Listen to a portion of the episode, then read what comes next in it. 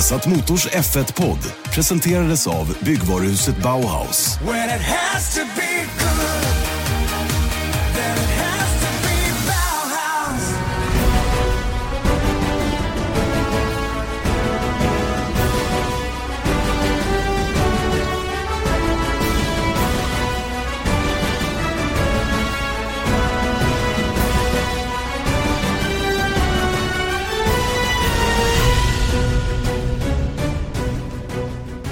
Mycket välkomna till en ny Formel 1-podd på Viasat Motor.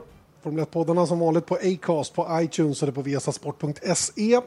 Eh, veckans eh, podd spelas in eh, i två världsdelar. Eller egentligen inte, det beror lite på hur man ser det faktiskt.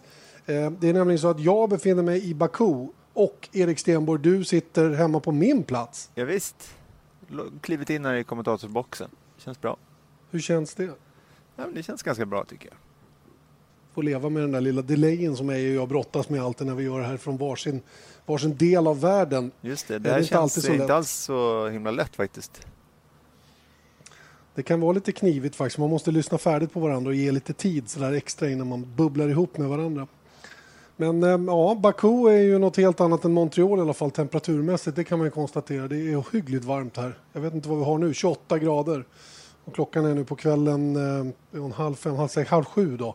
Så att eh, ja, det är, ju- det är faktiskt något helt annat än det som var i Montreal där jag har hört talas om att gänget var tvungna att åka till ett eh, shoppingcenter och köpa toppluvor och allt vad det var. Du, jag eh, har...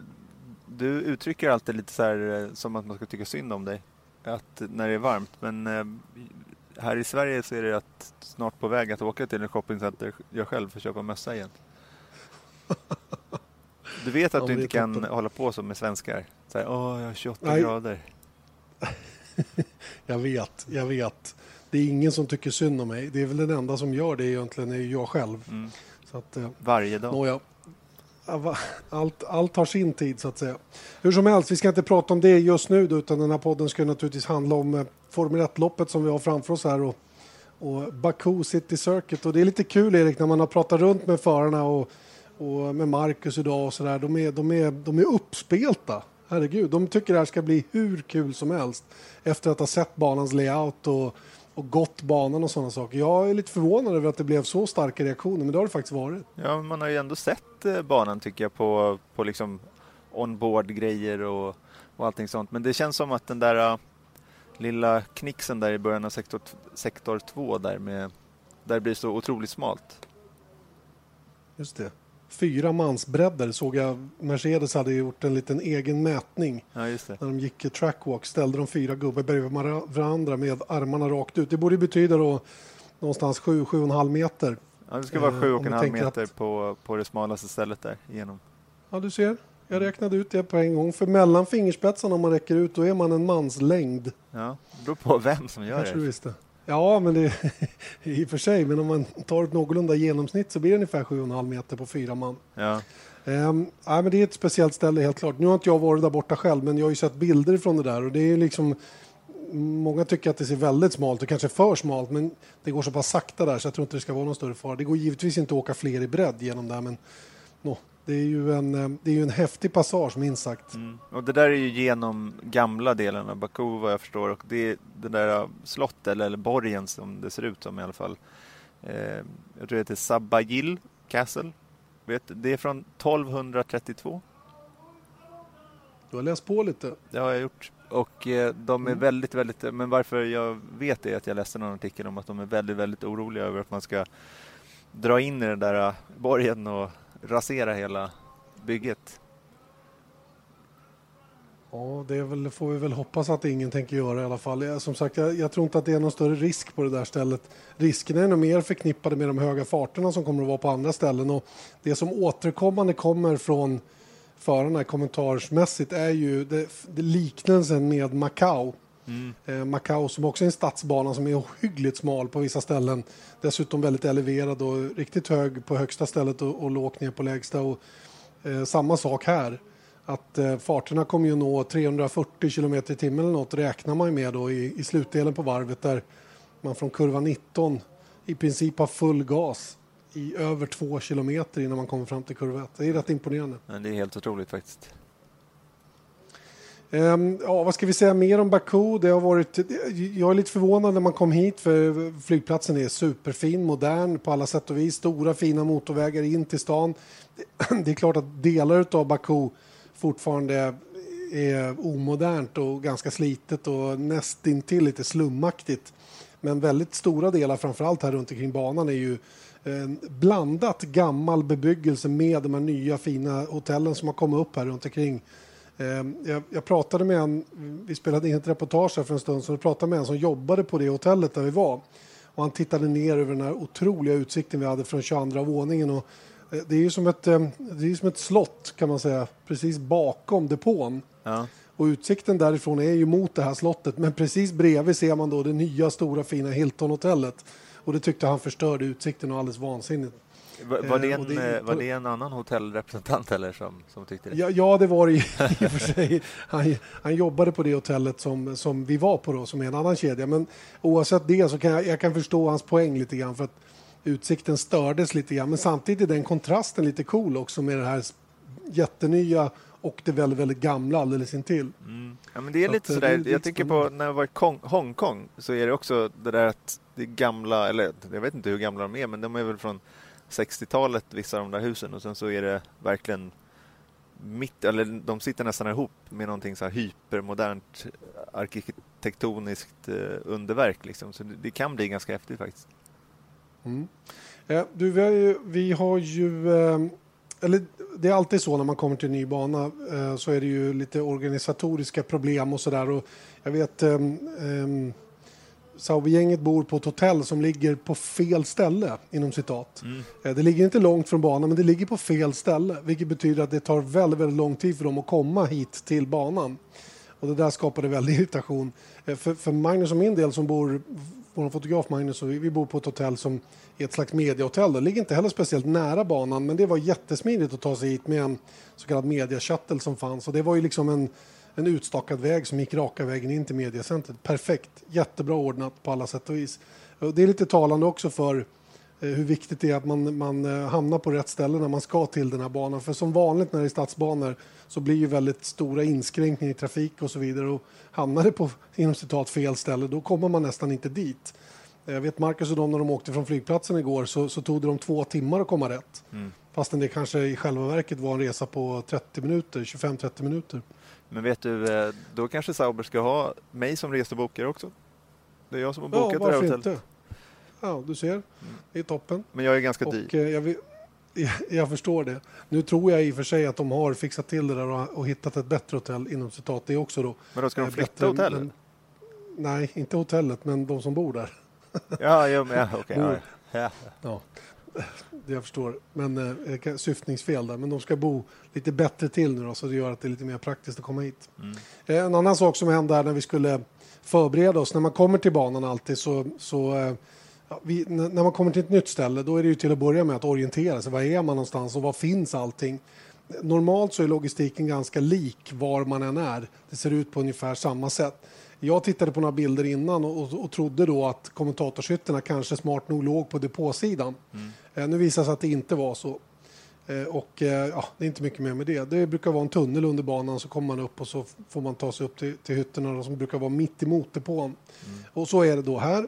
Och när man går ur paddocken i, i bortre ändan så finns det då en tunnel som man går under och den är typ 50 meter lång, inte mer. Och sen är det då trappor upp på andra sidan så kan man gå vidare. Det var tvärnit att gå igenom den här tunneln under större delen av dagen. Det var helt omöjligt. Vadå, var det någonting det var som bara blockerade? Nej. Nej, nej, nej, nej. Det, ja, det är grindar. De hade ställt för något så satt en människa där och sa nej, inte en chans, ni får inte gå här. Nej, vad, hur ska vi göra? Ja, ni får gå bort där och det var 200 meter längre bort och så var det en bro över banan och så fick man gå då 200 meter tillbaka igen och sen ja, hitta rätt då. Eh, inga konstigheter i och för sig, men i värmen så var det lite påfrestande givetvis. Va? Men det intressanta var att när man var på den här sidan, på rätt sida där vi sitter i hytten och mm. ska tillbaka, då gick det alldeles utmärkt att gå i tunneln. Ja. Så att, eh, och det var ju logik på högsta nivå. Man fattade ju ingenting. Vad håller de på med för någonting? Men jag, undrar, sen, jag eh, tror nästan att anledningen till att det, det, blir så där, jag tror att FOM, alltså Formula One Management, har så otroligt hårda regler på organisatörerna. Och sen så är det väl olika, ja, första gången man gör det, man är skitnervös över att göra fel liksom, och då bara låser det sig. För de, vi vet ju själva hur det kan vara att ha att göra med FOM stundtals. Verkligen. Vi har ju ett ganska färskt exempel på det också, eller hur? Ja, ska vi ta det?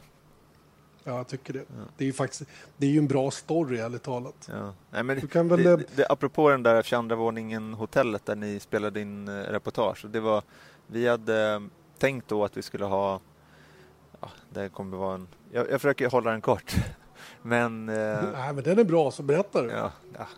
Men eh, ja, vi hade bestämt med Sauber och Renault att vi skulle eh, köra runt, göra som en banpresentation till söndagens sändning då med eh, Marcus och Kevin.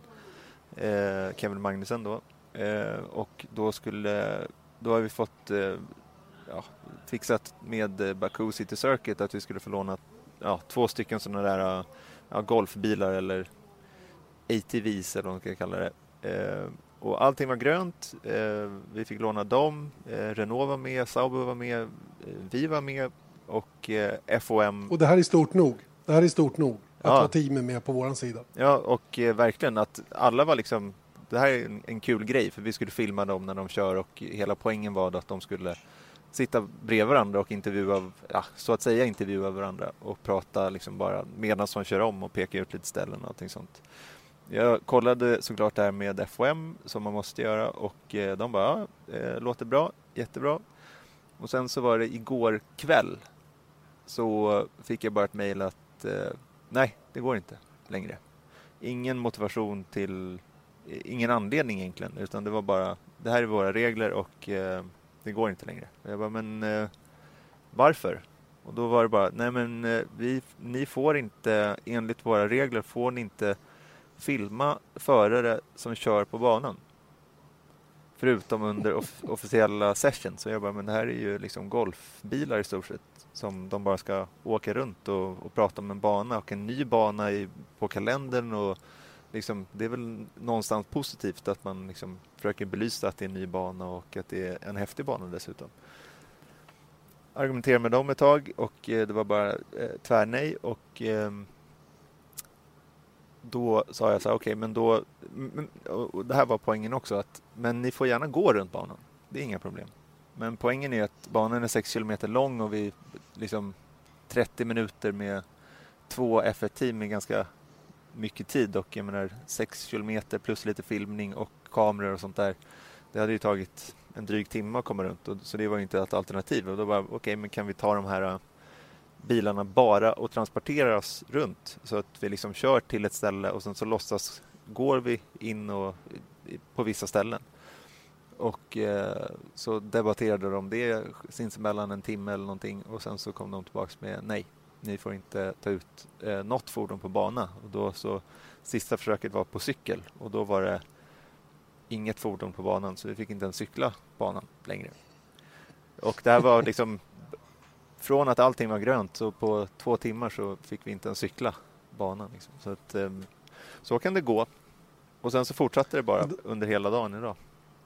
Ja, det gjorde det och sen så skulle vi då använda oss av plan B då som skulle vara att eh, att Kevin Magnussen skulle följa med Marcus upp på det här hotellet som vi pratade om upp till 22 våningen med stor utsikt över hela banan och så skulle de två samtala om hur man förbereder sig och hur banan är i sin karaktär och ja, ur ett förarperspektiv så att säga, berätta om det här. och då hände någonting igen. Ja, men för det första då så försökte vi komma på ett alternativt, eh, en alternativ plan helt enkelt och det var ju, då började jag ringa runt till hotell som jag låg nära Paddock och hittade det här hotellet och och eh, de gick med på det eh, tidigt, tidigt i morse att det här skulle ske och då, ja, vad var det här? Det var tre timmar innan vi skulle göra det så säger Renault då att nej men eh, vi måste göra det nu då i så fall. Och det är inte så lätt att, då, måste man ändra om hela Saubers schema och, och sådant så att annars, eh, annars kan vi inte göra det. Och då var det så här, nej men då det går inte att göra för vi kunde inte ändra om Marcus schema där heller och eh, då var det mycket om och men så bad vi om Palmer, Jolyon Palmer istället och han, eh, han ställde upp då. sent om sidor dök han dessutom upp. Ja. Eh, väldigt försenad och anledningen till att det var lite stressigt för oss det var ju för att Marcus hade ju ett något ingenjörsmöte som han var tvungen att vara med på vid en viss tid och vi hade då räknat ut att det här skulle gå om, om alla förhöll tiden då. Naturligtvis var ju Palmer borta ja. och inte hittad av sina, sina representanter och hela den grejen. Så att, men eh, till slut blev det gjort i alla fall. Så att det kommer att bli ett bra reportage på söndag som vi kan utlova då kring, kring banan här i Baku. Mm. Och, eh, men historien är mer illustrativ för hur det är det här. Det är ju en otrolig det är en utmaning varje gång man ska göra någonting. Och bra idéer är nödvändigtvis inte bra för, för motparten. Nej, och, och, det är det som är, jag tycker, är, alltså de borde ju verkligen titta på, med tanke på, och det är lite så här kul när vi pratade förra veckan om att Heineken och de ska öppna upp so sociala medier och bli lite mer moderna. Men nu så var det bara så här, okej, okay, nej, det här står i vår... Först så sa de ja, sen är det säkert någon advokat eller någonting som har kollat på on-site guidelines som det heter och då har de sett att men det där går ju inte för det står här att vi inte får det. Eh, mm. och då, då, spelar det ingen roll om det är en bra idé om, eller hur mycket som har fixat eller någonting utan då är det bara tvärnej. Och då blir det nästan så att det känns som att FOM då liksom bara borrar ner hälarna i marken och det spelar ingen roll vad man kommer med för då är, då är det liksom, man ska inte tjafsa, man ska bara säga okej. Okay.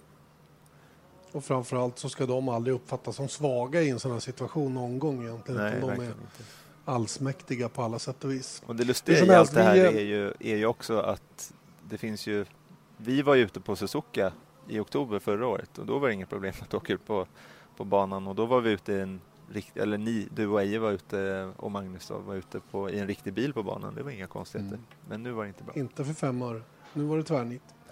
Ja, ja, så kan det vara i den här världen som är lite upp och ner emellanåt. Eh, det om detta då, om vi ska titta tillbaka bara den knappa veckan då sen, eh, sen senast och, och Kanadas Grand Prix så eh, så händer det ju lite grejer faktiskt som kan bli rätt avgörande för, för mästerskapsstriderna framöver. Och, jag tänker kanske framför allt då på, på Lewis Hamiltons seger då och Nico Rosbergs mindre lyckade race, vilket det blev då i slutändan. Ehm, det kändes som att segern i Monaco för Hamilton gjorde att han var tillbaka där han var under stora delar av förra året där han dikterar villkor mellan honom och Nico Rosberg. Mm. Och det, den situationen jag tänker på det är ju naturligtvis in i första sväng direkt efter start där Hamilton återigen gör en ganska risig start, kommer iväg sämre än, än Rosberg gör som är uppe jämsides men tvingas välja utsidan. Och Hamilton då eh, laddar ju så mycket han kan givetvis och får lite understyrt, stöter i Rosberg som då valde att inte backa ner och eh, skydda sig själv så att säga då och tvingades då åka rakt fram genom avåkningszonen där i kurva 1. Samtidigt då som Sebastian Vettel gjorde en raketstart och, och tog starten och drog iväg. Mm. Eh, och, eh, men, men Vettel då, vi kan komma tillbaka till honom sen. Det, var ju, det intressanta var det inbördes i Mercedes igen. Och man kan tycka att det där var en tuff och hård manöver, liknande den som man gjorde i Austin i Texas förra året. Kommer det? Det var ja. ungefär samma sak där.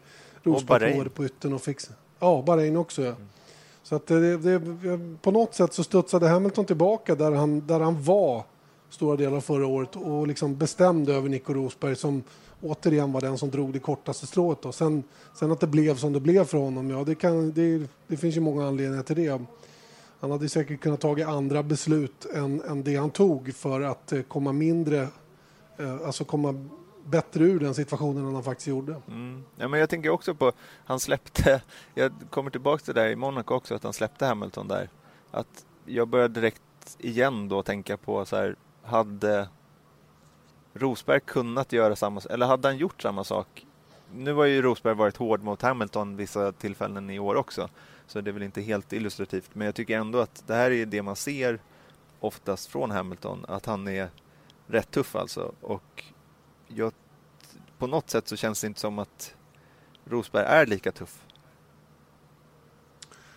Nej, jag, eller jag, jag, vet inte om man kan säga det egentligen. För problemet är ju att eh, nu, det, det, är ju alla situationer är isolerade situationer och varje, varje händelse har sin lilla historia innan så att säga. Va? Så att, och, och, nu blev det ju som det blev just för att Hamilton gjorde en dålig start. Mm. Hade han inte gjort det så kanske han ändå hade kommit iväg före Rosberg men då hade Rosberg aldrig hamnat i den situationen att han blev avpetad av banan så att säga och tappade ända ner till nionde, tionde plats. Mm. Vilket han låg då som sämst innan han började försöka köra upp sig genom fältet. Och det är väl lite det som är, är grejen på något sätt. Eh. Ja, men, ja, absolut, men sen så tycker jag också att här, när på något sätt när, när Hamilton har trillat ner som han har gjort efter sina dåliga starter tidigare under året så har ändå liksom han oftast känt som en starkare figur med att kämpa sig upp igen. Att nu tycker jag att Okej, okay, han kom femma Rosberg i, i söndags, men det känns ändå som att han, han var sjua i Monaco och femma i, i Kanada efter att han hade liksom haft problem. Att han liksom inte riktigt tar sig ur det, utan att Visst, han gjorde lite bra omkörningar och sånt där på väg upp också, men det var inte helt felfritt. Han, han gjorde ju... Vad tycker du om den fighten som eh, Rosberg och, och Verstappen hade där mot slutet? Innan jag kommer till den så ska vi väl också nämna då att Rosberg faktiskt åkte på en smygpunktering då som, ja, som kanske det. gjorde att hans chanser till pallen eh, försvann helt och hållet. För jag tror utan den, då hade han nog varit på pallen. Eh, kanske inte tvåa, men trea åtminstone. Mm. Och då, då, då hade det ändå varit godkänt resultat så att säga. Då. Eh, så det, det ställde väl till det då. Eh, det var inte hans förskyllan om man säger så.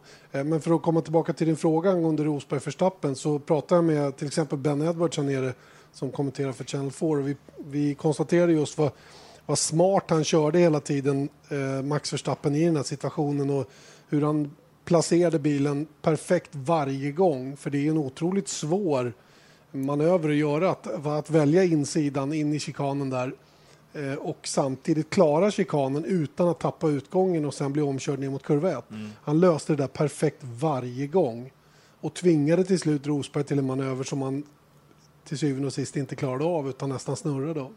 Men det är där jag tänker också, hade inte Rosberg kunnat göra någonting annorlunda där? För han gjorde ju, hur många varv var det? Det var väl tre riktiga försök, försök där inne i sista chikanen. Han gjorde i jag praktiken samma sak. Jag, jag, ser egentligen inte att han hade kunnat gjort något annorlunda i och med att Verstappen var så tydlig och hade den speeden rakt fram också som krävdes. Eh, och dessutom en bil som man kunde bromsa så sent med att han trots att han hade Rosberg uppe jämsides på utsidan ändå kunde hålla igenom eller hålla emot genom chikanen och ut på start och målraken. Och det, det, det var skarpt gjort alltså. Riktigt, riktigt bra gjort av Max Verstappen tycker jag. Men jag tänker ändå att det jag tänker på och jag är ingen racerförare, verkligen inte. Så jag kan inte egentligen kanske bedöma det rättvist. Men jag tänker att han väntade hela tiden på... Förstappen gick ut på, på insidan och, block, och liksom la sig där. Och då försökte Rosberg ta utsidan. Men hade Rosberg legat på insidan redan Visst, han hade inte slipstreamen då, men, men han hade kanske kunnat... Då kan ju inte Verstappen flytta över sig på samma sätt. Nej. Du vad jag tänker? Ja, det, det, ja blocka, det, jag liksom. förstår hur du tänker. Men jag undrar vet du, om, om Rosberg hade den farten initialt ut på rakan för att kunna välja in den. Mm. Utan att Verstappen ändå skulle kunna gå in och täcka insidan. Mm. Han, vi skulle Rosberg kunna ha lagt sig på innen men han hade inte varit så högt upp att, att Verstappen inte kunde ha gjort samma sak. Och det var väl det som var problemet. Och i och med att Verstappen så tidigt la sig på insidan och åkte på insidan hela vägen ner till inbromsningen. Ja, då fanns inte något alternativ för Rosberg att lägga sig på yttern och försöka och det var ju det han gjorde i det sista försöket. Då, då bromsade han ju så sent så att han faktiskt var förbi. Men precis då när han bromsade till det där sista lilla, då låste det upp i bak och så vände det runt in i avåkningszonen där. Och det, det, ja, det var, jag tycker det var superb defensiv körning av Max Verstappen, verkligen. Mm. För jag trodde helt bergsäkert att det var bara en formsak. Att Rosberg skulle kunna köra förbi Verstappen i det läget. Men där fick vi ki så det dånade om det. Mm. Ja, det fick vi. Mm. Um, varför vann Lewis Hamilton i Kanada? Ja, man kan ju återigen skylla på Ferrari och att de gjorde ett taktiskt misstag. Och jag måste nog säga att eh, jag, jag, tycker nog det fortfarande, ärligt talat. Och många jag pratar med idag också har varit inne på samma sak. att man, det är lätt att skylla på Ferrari att de, att de blev stressade när det gäller däcksituationen. Då. Men det var ju en svårbedömd helg rent generellt med de låga temperaturerna som var och, och ett, ett däcken uppförde sig väldigt konstigt rent generellt. Men nog tycker jag att Ferrari borde kunna haft lite mer is i magen och, och väntat ut Mercedes för banposition är ju trots allt så viktigt mm.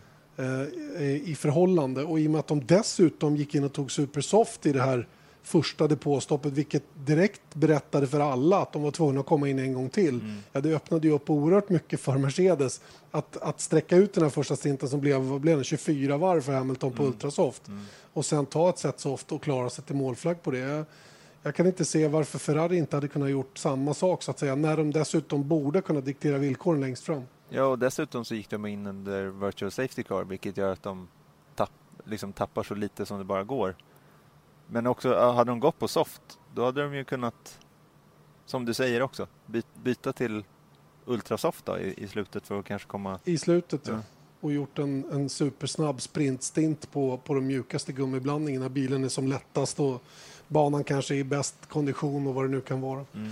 Ja, jag vet inte. Det är, det är ju andra gången de faktiskt eh, tappar ett, ett, ett givet läge på det här sättet och, och en, en, seger som jag tyckte ändå Ferrari hade otroligt stora möjligheter att ta faktiskt och dessutom fart i bilen för att klara av. Mm. Ja, men det, det är, jag tycker att det är ganska det är intressant det där också. Att, för nu, jag läste någon statistik där att Mercedes har vunnit 38 av de 45 senaste racen. Det hade lätt kunnat vara 35 ju. För att andra team gör misstag i depån och då tänker jag då på, som du var inne på, Vettel i Australien, eh, Red Bull i Monaco och nu eh, Ferrari i eh, Kanada igen. Mm. Det är ändå tre race som de har fått ganska gratis. Verkligen. Ja, lite intressant faktiskt och jag undrar om inte det börjar att... Ja, jag vet inte. Det, för vi, vi gjorde ju ett reportage om det senast, om Ferraris personalomsättning och mm. hur man har dåligt tålamod med folk rent generellt och in och ut med människor som man tror ska göra saker och ting bättre och så vidare. Och jag vet inte riktigt om det är det som, om det är, det som är, är felet, att det är fel människor eller om det är ledarstrukturen i, i teamet som är, gör att folk tar stressade beslut. För i min värld så är ju de som sitter på depådisken i Ferrari minst lika bra som de hos Mercedes och, bo, och borde liksom inte göra den här typen av, av ja, om vi får kalla det grodor då, om, om det nu får ses som en sån då. Men, um, Men det tycker jag, jag vi kan kalla det. För att det Hej, jag Ryan Reynolds. Recently, I asked Mint Mobiles legal team if big wireless companies are allowed to raise prices due to inflation. They said yes. And then when I asked if raising prices technically violates those onerous two-year contracts, they said, what the f*** are you talking about, you insane Hollywood ass?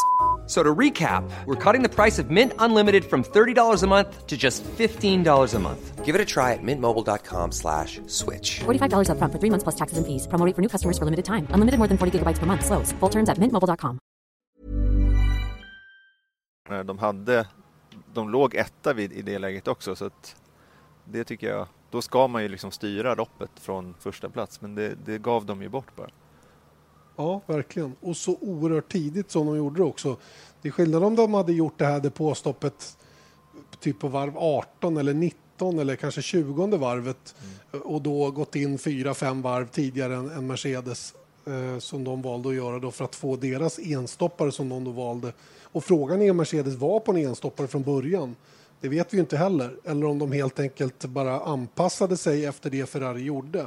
Och liksom, I och med att Ferrari visade korten så tydligt så, så kunde Mercedes i kraft av att Lewis Hamilton var så duktig att hålla liv i däcken eh, göra den här enstopparen och ganska lätt till slut faktiskt slå Ferrari och Sebastian Vettel. Mm, jag läste någonstans att Hamilton i alla fall sa det efteråt att det var hela tiden eh, planen. Liksom. Så att, att de bara mm. fortsatte med det. Men inte vet jag. Men det jag tycker är lite intressant att 2014 och 2015 så pratade vi när de, Mercedes också var dominanta, att eh, när de fick lite press på sig då, då började Mercedes göra misstag. Till exempel det här i eh, Monaco förra året när Hamilton tappar i, i depån där. Men nu så känns det nästan mm. som att när de andra teamen kommer nära, då blir de så uppjagade så att när de känner att de, jösses, nu kan vi vinna liksom, att det är de som gör misstag istället.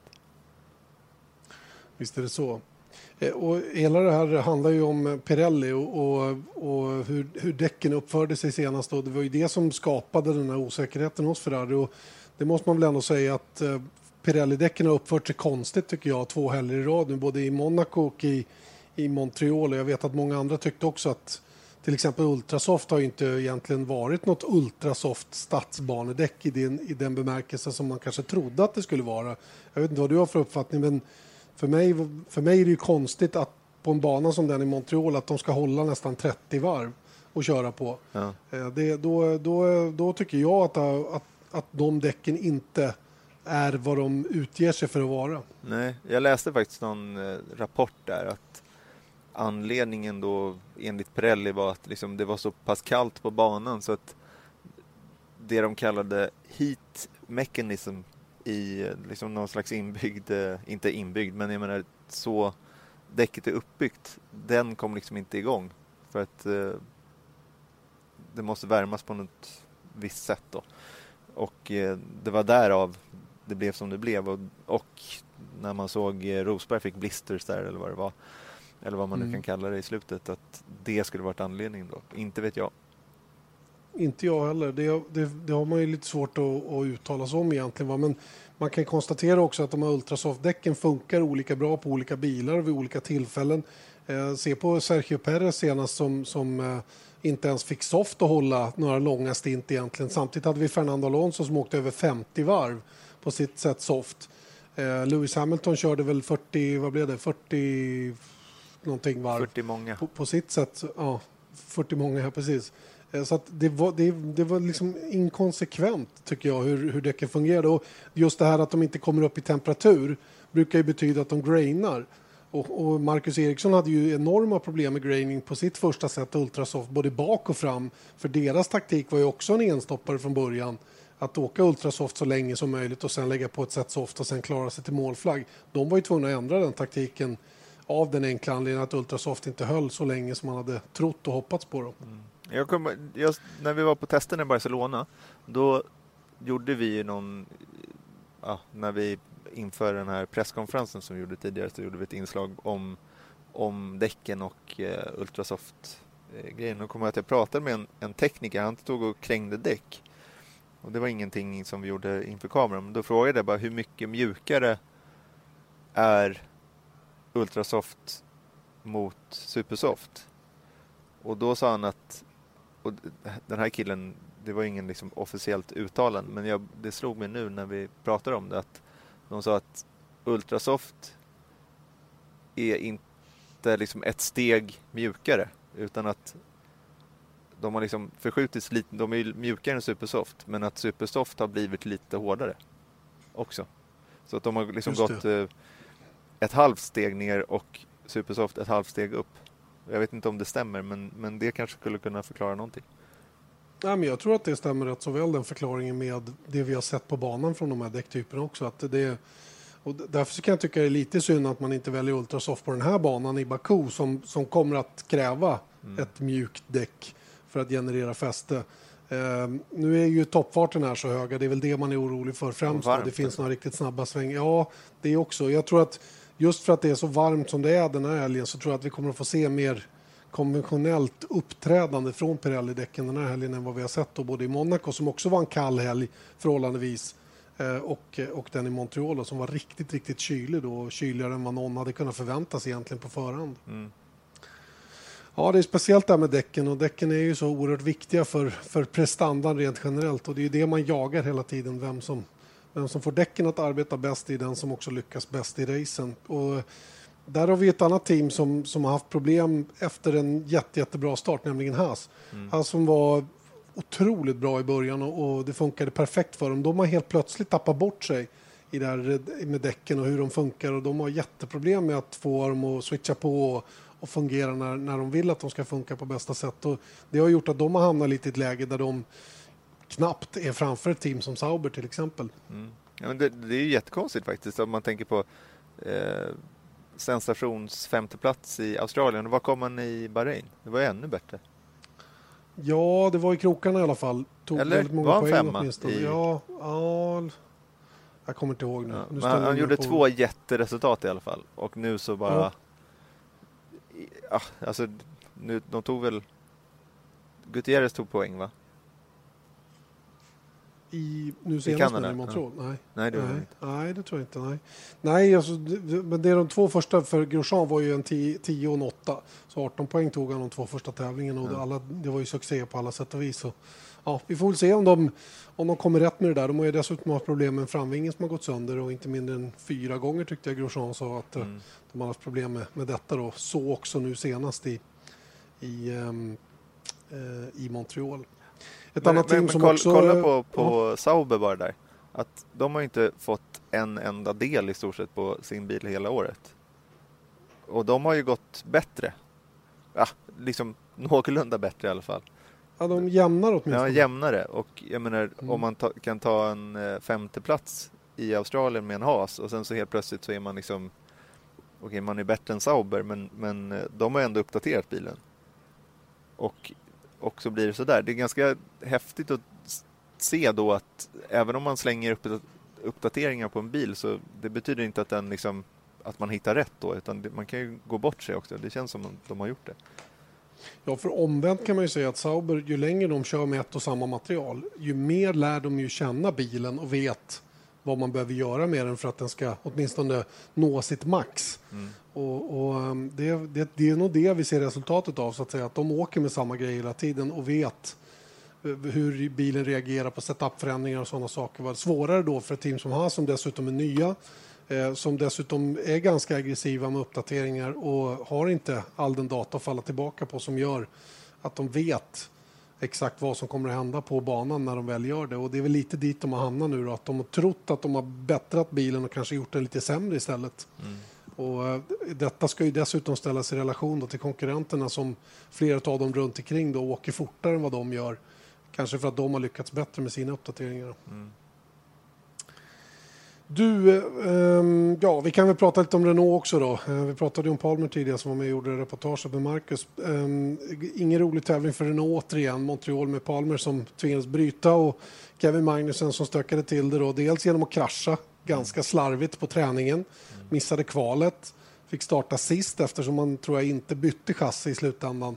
Eh, Men de tvingades ju laga, laga bilen i alla fall. Han fick starta alla längst bak eftersom han inte hade någon kvaltid. Och sen så strulade han till det får man väl ändå säga på första varvet där mot Filip Nasser i en av chikanerna där och, och vände runt Nasser. Och, äh, jag vet inte, det känns inte som om det är så roligt i Renault just nu rent så här generellt. Varken hos Kevin Magnussen eller hos Julian Palmer ärligt talat. Och faktum är att det har vänt lite grann till Palmers fördel här på slutet. Lite, lite i Montreal tyckte man kunde se att han såg piggare ut. Han hade ju knappast någon bra helg i Monaco. Men, men Montreal senast såg faktiskt lite bättre ut än Magnusens. Ja, men det gjorde det. Men nu när vi sitter där så slog det mig att för jag började tänka tillbaka på Magnusens krasch där under träningen. Den såg ju väldigt konstig ut. Det var ju, du och I trodde ju inte ens att... Eller liksom, han sa väl att han var gått caught out. Och Mm. det var därför det hände då. Men, men det såg ju nästan ut som att någonting sönder. För att det såg så lustigt ut. Och Mm. vi tyckte ju nästan samma sak där vid omstarten i Monaco. Då stack jag den också, bara för Palmer. Det är ganska... Nu, det kanske finns någonting där. Den kanske är jättekonstig, Det- Renault-motorn. Ja, det kan den vara. Dels kan ju körbarheten vara lite spela om ett spratt. Och, eh, men, men jag tycker generellt, alla som jag har pratat med idag när vi, har, när vi har varit inne på det ämnet har varit inne på samma sak. Att bilen är väldigt, väldigt svårkörd. Eh, inkonsekvent och verkar liksom eh, vara orolig för förarna. Ingen vet, de har inte det där hundraprocentiga förtroendet och så fort att de börjar liksom att tycka att nu kan jag ladda på lite grann, ja, då kommer misstagen istället. Va? Så det, det, den är nog lite nyckfull skulle jag kunna säga. Det är väl ett bra ord tror jag. Mm. Ja, det verkar så. I varje fall på de två Mm. incidenterna. Du, eh, vi ska inte eh, hålla på allt för länge till, men vi har lite att redovisa också. Vi tippade ju lite senast Mm. och eh, där får man ju skämmas känner jag. Ja. För att det var inte mycket En som av oss får skämmas i alla fall. Ja, jag menar det. Jag. Mm. för jag lyckades inget vidare nämligen. Jag, jag tippade pole och vinst för Ricciardo. Och eh, Mr Stenborg här, du inte. eh, tippade... Nej, du tippade ju en viss eh, Lewis Hamilton och det gick ju bättre. Det är nästan så att eh, det är fegt att tippa Lewis Hamilton. Kanske, i Kanada. Lite, lite, lite. Mm.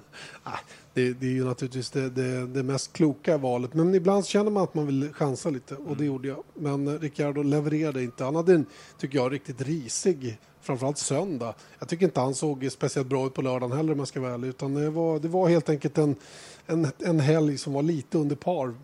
Helt klart var ju Max Verstappen den starkare av dem totalt sett över den helgen. Ja, det, det, skulle man kunna säga. Men du är så romantisk. Du vill så gärna att det ska hända någonting. Men jag är mer det är realist. Som du säger, det är, fegt att inte chansa någon gång ibland. Man mm. måste testa. Får så får man leva med det, att man det inte ska jag göra idag. Jag ska göra det idag. Det är bra. Det är bra. Eh, vi tippade ju också vem som skulle vara först i Wall of Champions. Och jag var ju rätt säker på att det skulle bli Rio Harianto. Mm. Eh, och jag och Du tippade Julian Palmer va? Mm. Mm. Eh, nu blev det varken eller. Det blev Carlos Sainz som, eh, som smällde i mest. Det var ju rätt många som var i och dundrade i. Palmer var ju faktiskt i, i muren där. Mm. Eh, Vettel var emot, eh, eh, Ricciardo var emot, men det var bara Sainz som, eh, som tvingades liksom ge upp efter att ha varit emot. Han slog sönder bilen. Mm. Och ja, det var, det var en liten miss från vår sida. Och, Sainz, ja. Han fick ju nästan cred för den i slutändan. Eller hur? För att han bara, ja, det är bra att han försöker. Visst, och, du, och han uttryckte det själv på ett rätt intressant sätt tycker jag. För han sa ju att för att kompensera för de starka Mercedes-bilarnas liksom, överlägsenhet rent hästkraftsmässigt så måste vi ligga närmare gränsen. Mm. Och eh, hade jag klarat det där då hade jag varit hjälte och kanske varit med i Q3. Nu vart det precis tvärtom. Han slog, eh, slog sönder höger bakhjul och, och försvann ut redan i Q2. Så att, eh, ja, det är små marginaler. Mm. Men eh, jag, jag, det leder mig in på nästa punkt nämligen som, som vem jag tycker var helgens förare.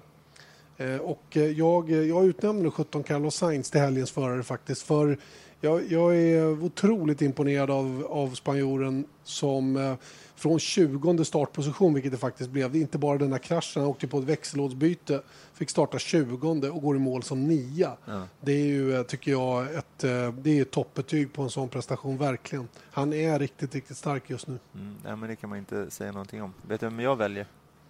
Nej. En person som vi inte ens har nämnt och det är Valtteri Bottas. Som helgens right. Trea liksom. Mm. Andra året i rad. är bra. Andra året i rad. Jag verkar tycker att eh, Montreal och Kanada är favoritstället. Gjorde ju sitt eh, bästa kval då i sin relativt unga karriär där för några år sedan när det var lite regnstört.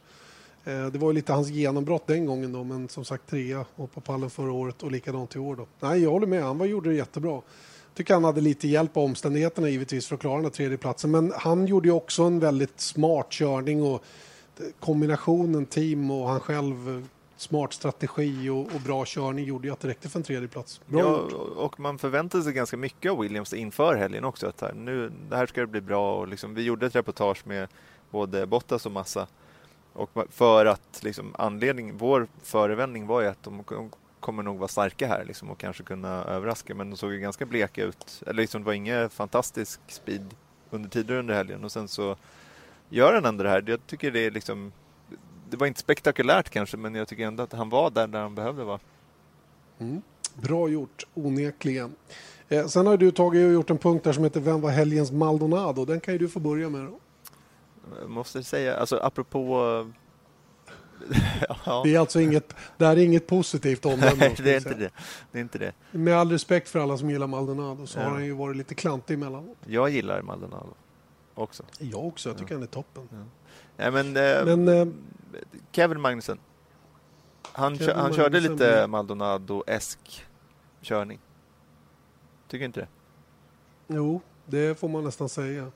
Jag tycker han var slarvig generellt den här helgen och, och ja, det blev inget bra helt enkelt. Och jag tycker det syns på honom som person också nu att han är lite störd över situationen. Tycker inte saker och ting flyter på. Många pratar om att han har lite attitydsproblem och sådana saker. Jag vet inte.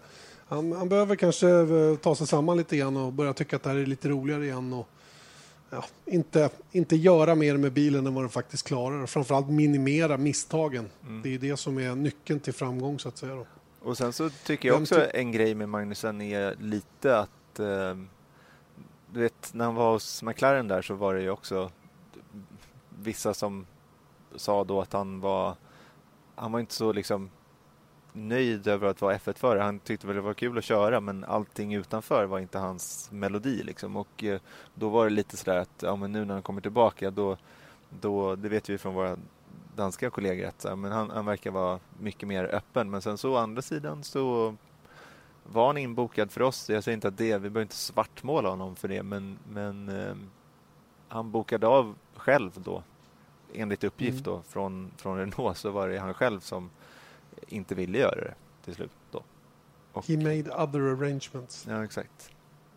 Så mm. att, eh, det är vackert. Ja, men då, då, jag menar visst, det, det är verkligen utanför banan. Man ska inte bedöma hans körning eh, på grund av det då, men, men han, han, är inte så, han är ingen munter typ liksom. Man kan ju säga att sånt där går hand i hand. Går det bra på banan brukar man vara rätt generös med vad man gör utanför banan också. Ja, eller? det har ju samtidigt inte varit så katastrof heller. Liksom, jag menar, det är inte så att han kan så här tjura ut och sluta göra intervjuer bara för att det har gått så katastrofalt dåligt. Liksom. Och visst, det var ingen bra helg i Kanada, men då, då kan man väl göra som vissa andra gör, att man liksom så här biter sig i läppen och visar att man är, har lite fight istället. Du, och då är det tänkt att jag ska dra fram någon helgens Maldonado också då? Ja, visst. Jag vet inte. Det är bra att välja först.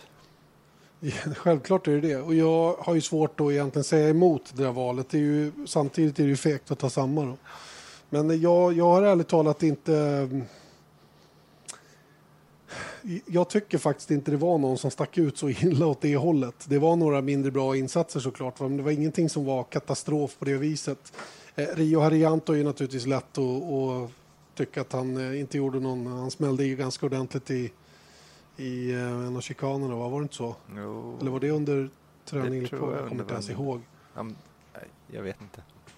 Inte jag heller. Jag tittade inte så, så jag, jag, jag, jag, jag, lämnar helt enkelt tomt i den där rutan den här gången. Kanske Nasser, jag, jag, 33 sekunder ja, bakom. Nasser, visst, han var 33 sekunder bakom Marcus Eriksson, men det känns lite som att slå under bältet.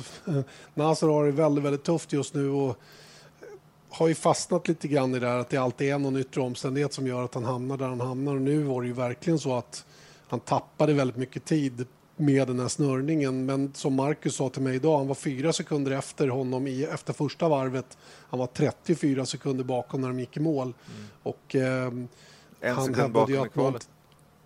Ja, till exempel det också. Och han hävdade ju också att någonting hade hänt då vid den där påkörningen. Han tyckte inte han hade något grepp och så vidare. Men teamet kunde ju lätt konstatera att det var samma load på bilen rent aerodynamiskt eh, på lördagen som det var på söndagen. Så det var inget fel på bilen på söndagen. Det är bara det att det går inte tillräckligt fort för honom just nu. Och det känns som om luften har gått ur honom ganska ordentligt. Och, och jag undrar vet du, om han kommer att hämta sig från den här svackan som han är i just nu. Den är, den är djup avgrundsdjup just nu och han är ju betydligt bättre än vad han visar just nu på banan eh, när allting är normalt så att säga, både med honom psykiskt och när förutsättningarna bilmässigt också är på rätt sätt. Så att, eh, jag tycker, eh, ja, han får bli min Maldonado.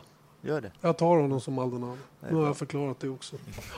Du, avslutningsvis då, lite förväntningar på Baku. Vem tar pole position, Erik? Det måste jag ta någon annan. Men, då, då, men Rosberg? Rosberg tar pole. Mm. Okej. Okay. Jag, jag tippar, eh, jag tippar eh, återigen lite friskt. Jag tippar Sebastian Vettel. Jag tror Sebastian Vettel och Ferrari tar pole position. Mm. Det är dags nu. Det är dags nu. Mm. Då tar jag eh, Vettel som och, vinst. All right. Och då tippar jag att då tippar jag att jag tippar att det blir Lewis Hamilton som vinner, för det tror jag. Han är ohyggligt stark just nu och jag tror att han kommer att fortsätta bygga på den styrkan och vinna på söndag. Janne, vad feg du är. Eh, vad feg du är. Ja, jag är feg, men eh, man får vara det ibland. Vet du Vem bryter av, först då? Äh, men vet, du, vet du hur många länder äh, Fettel har segrat i om man vinner på, på söndag? Du får 100 spänn om Nej. du gissar rätt. Ingen aning. 20 uh, så, ja, jag tänkte säga, jag tänkte säga det måste ju vara runt 20. Ja, men 20. ja. Men du, du får 1000 kronor 20. om du kan räkna upp alla. Nej, det Nej. kan jag inte. Det finns inte en chans. det skulle jag kunna göra med att räkna bakåt, men det tar för lång tid. Eh, vem bryter först då? Du får ju fördelen av att svara först hela tiden. Mm. Button. Ja, du snodde den. Jag tror att det är Alonso då, bara för att inte säga samma namn. Jag tror faktiskt att det är McLaren som ger sig. Jag tror att de får problem igen här med sin tillförlitlighet och eh, ingen målgång för, för Alonso den här helgen. Mm.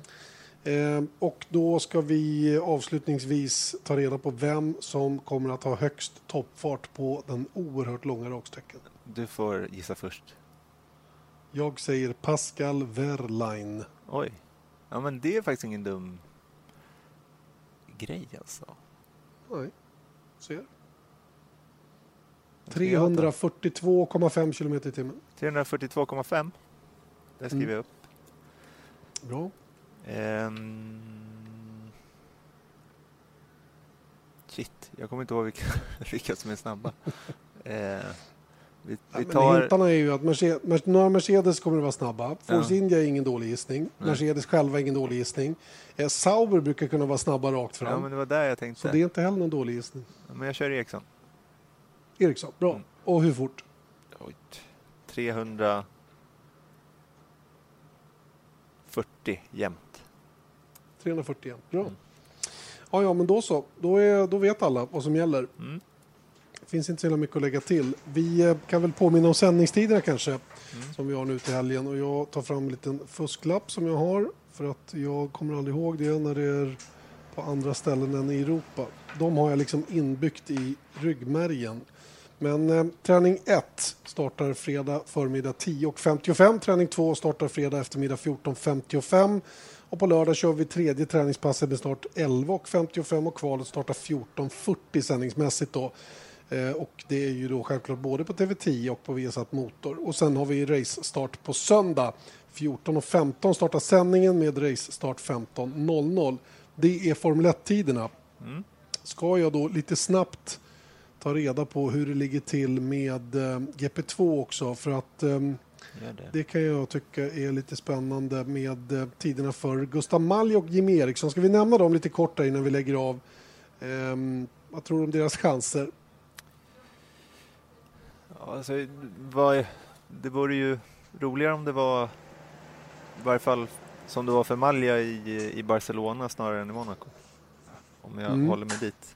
Vad tror du själv? Just det. ja, det hoppas jag också. Jag tror att, eh, jag tror att en, en topp 10-placering inom räckhåll, det, det, det tror jag. Sen, eh, sen får vi se hur, hur, hur långt det räcker. Allt är ju avgörande för hur bra de kvalar och så vidare. Men låt säga någonstans mellan fem, 10 och 15 i alla fall för, för Malja. Och varför inte lika för, för Jimmy Eriksson? Nu har väl Arden rent generellt haft det lite tyngre i inledningen på säsongen. Men eh, vi, vi får väl hoppas att de kan hålla ihop det på ett bra sätt. Eh, oavsett det så eh, GP2-seriens eh, första race går 12.00 lokal tid där, det vill säga att vi startar sändningen då fem minuter i tio. Detta på lördag förmiddag, fem minuter i tio lördag förmiddag alltså. För vi är ju två timmar framför er hemma i Sverige. Och sen har vi GP2 Race 2 då som startar klockan 12. Eh, det vill säga sändningsstart av 11.55 på söndag förmiddag. Där har ni tiden för GP2 som faktiskt är det enda supportracet som körs den här helgen förutom Formel 1. Och det kan jag tycka är lite synd att det blev så magert. GP3 kunde ha varit här och Porscharna också för den delen. Men jag antar att det är en, det är en kostnadsfråga. Men det, det hade varit nog ganska bra att rubber in the track också. Ja, till exempel. För det är ju någonting vi inte har pratat om, men jag tror att det kommer att vara ohyggligt halt här imorgon. Man har nästan sett oljan tränga upp ur asfalten eftersom det har varit så oerhört varmt här mitt på dagen. Och alla tror att det kommer bli grymt eh, halkigt i, inledningen i alla fall imorgon och jag tror inte att det... eh, Alltså, track, eh, track evolution, heter ban, utvecklingen utav farten på banan kommer att vara ganska brant Mm. från och med fredag träning 1 till, till race på söndag. En grej, jag sitter och läser på Twitter här nu. Då står det här att ehm, den här banan är ju andra längst på kalendern efter spa. En kilometer Just det, kortare. 6006 meter. 6006 meter. Men vet du vilken som, vet, från huvudet, vilken bana är tredje längst? På efterkalendern? Tredje längst är eh, Singapore eller Monza. Nej, Silverstone. Singapore tror jag. Silverstone är det Mm. ju. Ja, det är det ju. Den är 5,9 nu va? Mm, 100 meter kortare. Det är lite oväntat Okej. nästan. För jag hade Ja, också, ja, jag Sil- hade nog sagt Singapore. Bara för att det är så många kurvor kanske. Just det. Eh, men Monza är också nästan 6 km lång så att de, är, de där är ju de, 5,7 de längsta banorna. Ja, ja. För jag sprang Stämmer. den, jag minns. ja, just det. Nej, men det blir spännande att följa det här faktiskt. 20 kurvor runt den här banan här i, i Baku och eh, en väldigt, väldigt speciell banlayout. Så att, eh, häng med från imorgon förmiddag 10.55 alltså när vi drar igång träning 1 och se hur eh, bilarna uppför sig eh, med den här banan med sin olika karaktär beroende på var man befinner sig och de olika sektorerna. Eh, tack snälla Erik för att du var med i F1-podden denna vecka. Tack, tack. Jag gissar att vi gör ett nytt försök om en vecka igen. Ja, det gör vi. Toppen bra. Ha det bra! Hej då! Vesat Motors F1-podd presenterades av byggvaruhuset Bauhaus.